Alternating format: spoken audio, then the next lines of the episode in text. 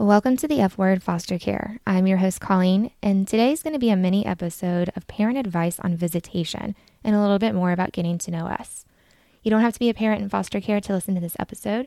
If you work in child welfare or joining us to learn more about child welfare, we are happy to have you listen in today for our conversation. Welcome to the F Word Foster Care where we get real talking about and navigating the child welfare system through parents, the department, attorneys, community, and more. Welcome to the conversation.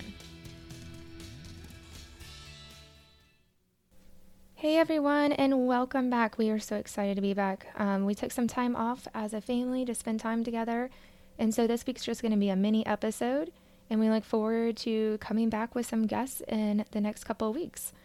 If there's anything that you would like for us to cover or certain roles you would like to learn more about, make sure to let us know. You can find us on Facebook at Families Anchor, as well as on Twitter at Families underscore Anchor, and on Instagram at families underscore anchor as well. And we'll make sure to put some of our links down in the comments we wanted to take some time to kind of share more about us. And so we're going to give y'all guys some more information so you can kind of connect with us. We are parents of four.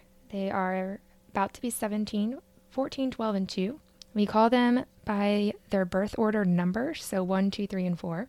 We have been married for 13 years. It'll be 14 in just a couple of weeks. A little bit about myself I had a lifelong dream of becoming a nurse, but soon after reunification, I took some time off of schooling to make reunification transition a little bit easier for the children as well as for us. It wasn't too long after that is when my attorney, and she'll be joining us in a couple of weeks, asked me to speak on a panel of other parents who had similar cases to ours. If you listen to our first two episodes, you know that's kind of where this entire journey of advocating within the child welfare system kind of began for us. I've been a parent navigator, which is a parent with child welfare experience who mentors and navigates parents who are currently in the child welfare system. I've been doing that for about seven years now, and I believe I'm still the only one in the state of Georgia. I'm currently looking for more parents who have been reunified for at least the last year to join me and um, become a parent navigator. So make sure you contact me if you are interested in that as well. I have had the honor and privilege of presenting nationally and statewide at American Bar Association conferences, multidisciplinary conferences, and more. I like to focus on the system as a whole team.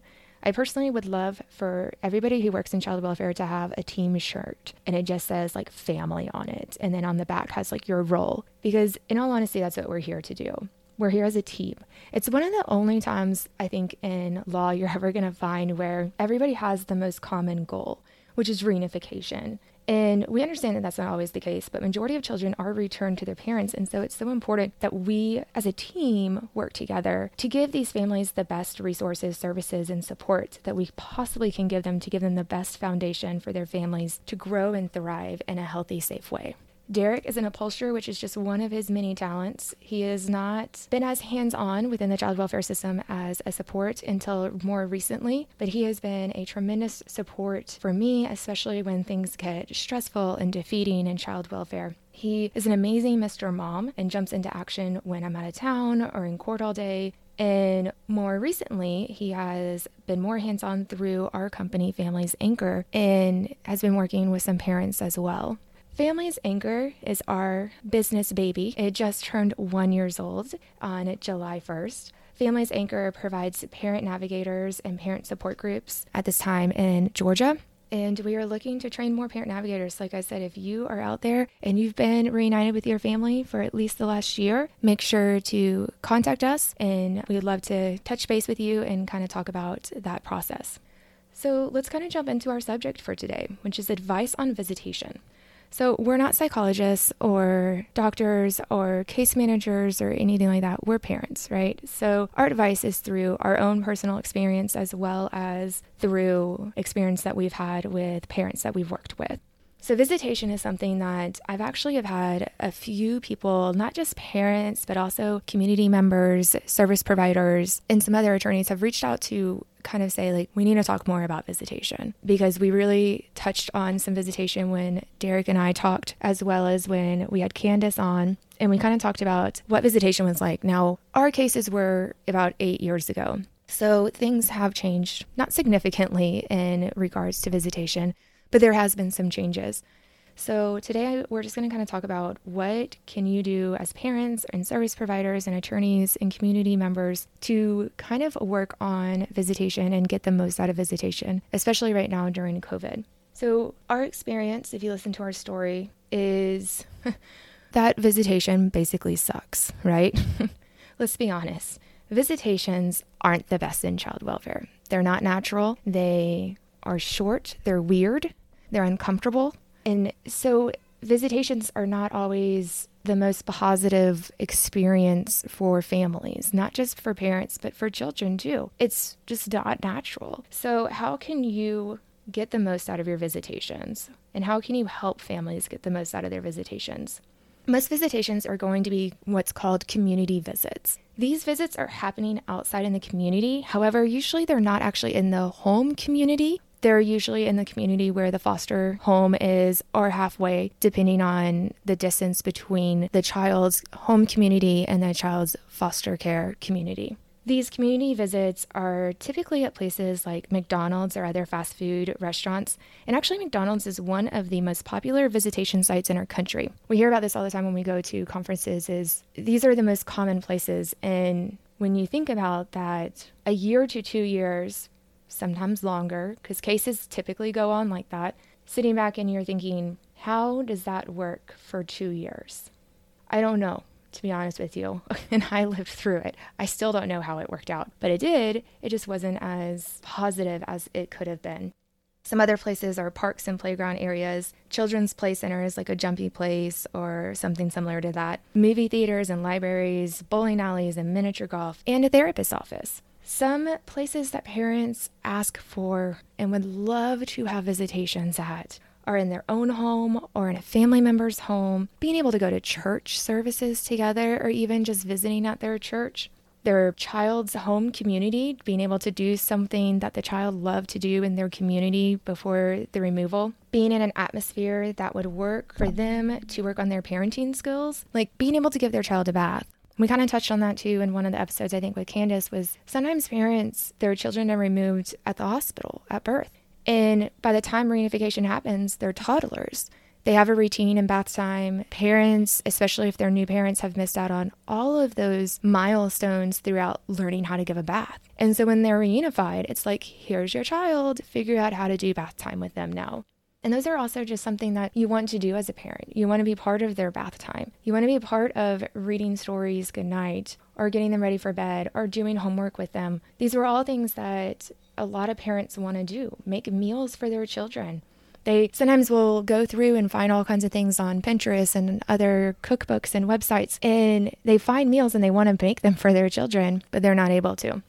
So, just being able to do more family activities that you would do at home or some things that parents have expressed that they really want to be able to do at visitations. It's also an opportunity for them to work on the parenting skills that they're learning in therapies as well as parenting classes, and they want to be able to use those skills that they're learning. They also want to attend school functions and extracurriculars. Now, sometimes things like school functions and extracurriculars can happen if there's a good relationship between the foster parent and parents. And we did hear about that in our episode with the Adams family is that they had an amazing relationship with this parent. And that relationship was so strong that she was even able to come over to their home and help out. And those are the things that parents want to be able to do and can happen if there's a strong relationship with foster parents. Unfortunately, that's not usually the case in most situations in child welfare. It is becoming more prevalent within the last year or so, but it still has some ways to go to really start to make that work. So, how can you make the most out of your community visit? Well, you can try to go somewhere where you can do more than one thing. So, McDonald's is a little tough. You can eat and you can play. That's basically it. The park and some libraries are some really good places that you can get the most out of your visit in a community visit. Usually there's a green space where you can sit, you can run around to play tag, you can learn a dance, you can bring board games and Twister, you can play other games, you can have a picnic, you can do homework or extra school activities or arts and crafts. Then you also have the opportunity to go on a playground and play and swing.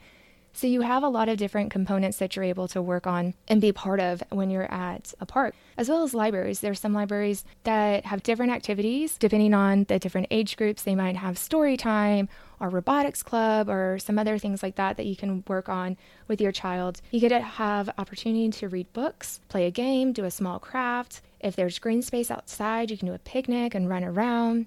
So, this places you're going to have a lot more opportunities to interact with your child in a more natural way. And if you're looking for some arts and crafts to do, I know that um, different arts uh, places like Michael's and Joann's have some really cute arts projects, as well as the dollar store always has different art supplies there as well.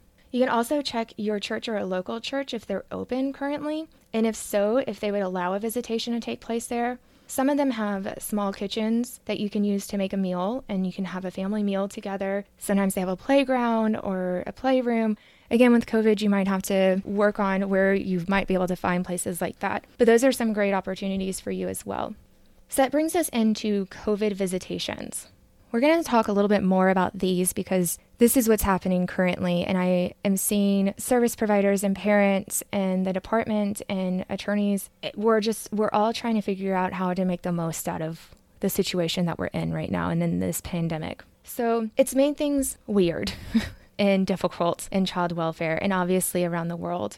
Visitation at the beginning of the pandemic were ending with little to no heads up. You know, we had parents that were going to their visit or were at their visit waiting for their child only to get a call and say, Visit's not going to happen today. We don't know when we'll resume in person. Someone's going to call you and set up a video call between you and your child. And so parents were distraught. They didn't get opportunities sometimes to say bye to their child or to tell them, I want to see you. We're going to see you later. But right now, like we are going through this time and I don't want you to get sick. I don't want to get sick. We need to make sure we're safe and healthy. They didn't really get to have a bye visit before all this started. So that was kind of difficult. And then having to wait sometimes longer than a week before they got to start to see their child on Zoom.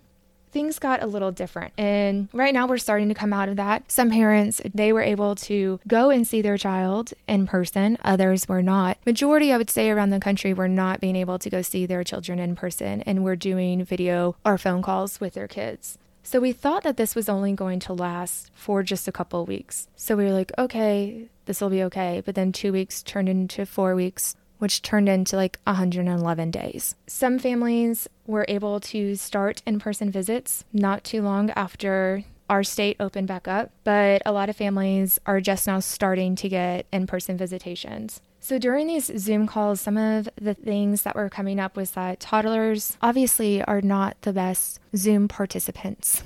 they are not excited to be on a phone for longer than a couple minutes. So our parents were really having to think outside the box on how do you connect and bond with your child through a phone. And we came out with some pretty good ideas, and I welcome any extra ideas that anybody has. Please let us know because it would be great for us to be able to pull those together um, as resources for parents. So, what do you do when you haven't seen your child for 100 days in person? All you can do is see them on a phone call or see them on Zoom, which you also have a supervisor on there too. So, you have to share it with three people. So, an infant toddler, some of the things that we found is that if you find what their favorite toys are in their foster home and you purchase those in your home, you can pick them up and say, Hey, look at this, look at this apple, look at this giraffe. And they'll find their toy that looks like that, and they would sometimes interact that way. You can pull out some books and read them books and play peekaboo and sing songs and dance around. Kids aren't going to always watch you, but that's okay. Just hearing your voice, even as they're running around their room and you can't see them, they're listening and they're hearing your voice, and that's a, still a great bonding opportunity. For older kids, we found that playing games like trivia, learning a family friendly type of TikTok dance, or making up your own dance, playing 20 questions, playing Would You Rather is a great one you know, you can come up with some really funny things. Pinterest has some really great ideas too and some questions that you can ask. Like, would you rather eat cold spaghetti or cold pizza? Come up with some fun questions and you get to learn a lot about your child that way as well. So, what happens after the 90 to 100 or more days that goes by where you didn't get to see your child? What is that going to be like? We've experienced that some parents and children have had anxieties over this first visit, and it's understandable. You've gone three, almost four months or more without seeing your child, and your child not seeing you physically and being able to be around one another. So, that's totally understandable to have anxiety and to be scared and to be worried and nervous. Those are totally normal feelings to have. You know, especially when you're going into the visit and you're told, we have to put up rules. You have to social distance from your child. You're not going to be allowed to hug them. You have to wear a mask. They're going to be wearing a mask. You're entering into an extremely unnatural family environment. So you're going to have some obstacles that you have to overcome. Sometimes with the younger ones, the infants and toddlers, if they're having visitation, a lot of times it's harder to have um, social distancing with them. So we're not seeing it as often with our infants. We are seeing uh, becoming more lax with um, our older kids that are seeing parents and everything because it's so unnatural to say you're not allowed to hug one another, you can't be near each other, you have to stay away. It's just, it makes it a very weird and awkward situation for everyone everybody around. So for infants and toddlers, our experience has been that some will run right up to their parents and or reach for their parents and go to them with zero issues. Others have been very timid or standoffish. There's not a right or wrong way for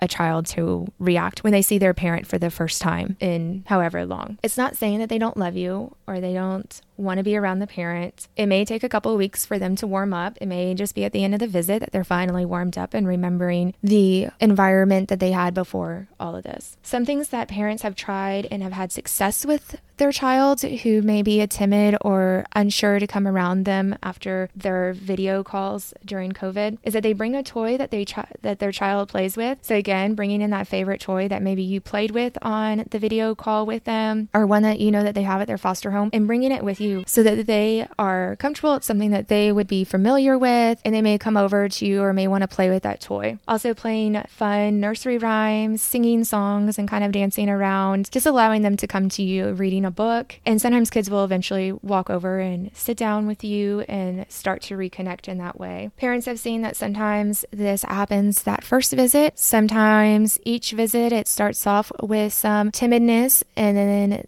their child warms back up to them. And then before they know it, they get to their next visit and their kid is just running towards them or basically jumping out of the arms of the transporter to get to them. So it's just going to take time and some patience in some case- cases. So just keep up the awesome work that you're doing and continue to just build that relationship and that bond. So for preschoolers, elementary schoolers, as well as some teens, they maybe angry, confused, frustrated, standoffish, quiet. It's okay. This is a weird time. It's weird for everybody, especially if you're having a social distance and wear a mask around your child and they around you they may have had certain rules told to them before they come to their visit and they're nervous about how this interaction is going to be. They may have already gone out in public a few times and had seen the awkwardness that surrounds them. So just take some time with them, bring a game that you can play with social distancing if that's the requirement for your visit. Ask if you can bring snacks or a meal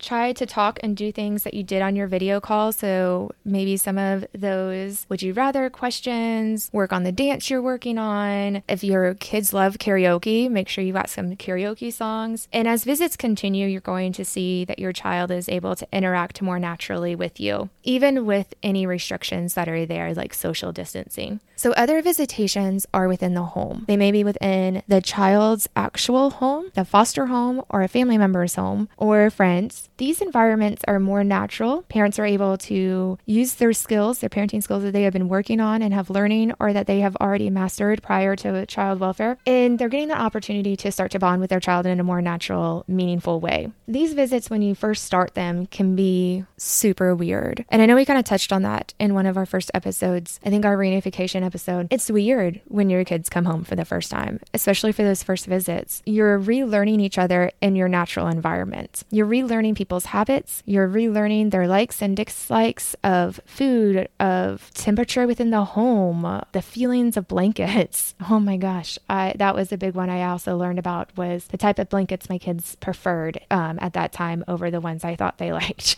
So you learn some interesting things in those times. Kids may come back to these home visits and they're ecstatic and they walk in without any anxieties, without any pushback, and it's a wonderful visit. The next visit, there may be some pushback. There may be some behavioral things that come up. Just know that this is a transition. This is a process for children to kind of go through as well as for parents. Remember those parenting techniques and the skills that you've learned. Remember any coping skills that you learned in counseling and reach out to your service providers and your support team if you have questions about your visitations. If you are excited about something that happened to your visitation, make sure that you reach out to your case managers and your attorneys and your service providers and say, This is what happened at my visit, and I'm so excited. It was wonderful. It was awesome. And I just wanted to share it with you. Share a picture with them. We have to celebrate the exciting things that happen during visitations and these bonding times as well. Because really, a lot of fun things happen during them and funny moments, and we need to share them and we need to celebrate them. So make sure you reach out to people for my service providers and case managers and attorneys and support partners and even judges. Ask parents what is something they want to celebrate about their child and about their family. Because I'm sure that they are just overflowing with some celebrations that they want somebody to listen to and hear. So ask them about them. So, we hope that some of these ideas have sparked some positive conversations. Sometimes we get compliant in child welfare and forget to think outside the box. I really encourage everybody that works within the child welfare system think outside the box and think about what can I do to make different experiences better for families? What can we do? And we've been doing a lot of it right now with COVID. We really have had to think outside the box. And I think some of the things that we've done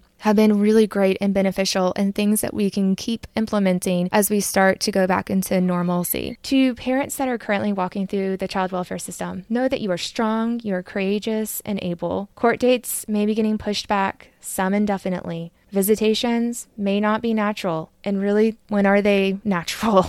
Cases are stalled and reunifications may take longer. Services may be harder to find and secure. Visitations may not be in person yet but just know that you're not forgotten. To the community, service providers, the department, attorneys, and other stakeholders, your support and hard work does not go unnoticed. We are all in an unknown world right now. You're not alone in this journey either. Stay tuned next week, you guys, and you will hear from youth alumni in another mini ish episode. And then in two weeks, we're going to speak to a child attorney and discuss her role in child welfare. You do not want to miss that. She is definitely somebody you will want to hear. It's through awareness and conversations we find unity in child welfare. We'll see you guys next week.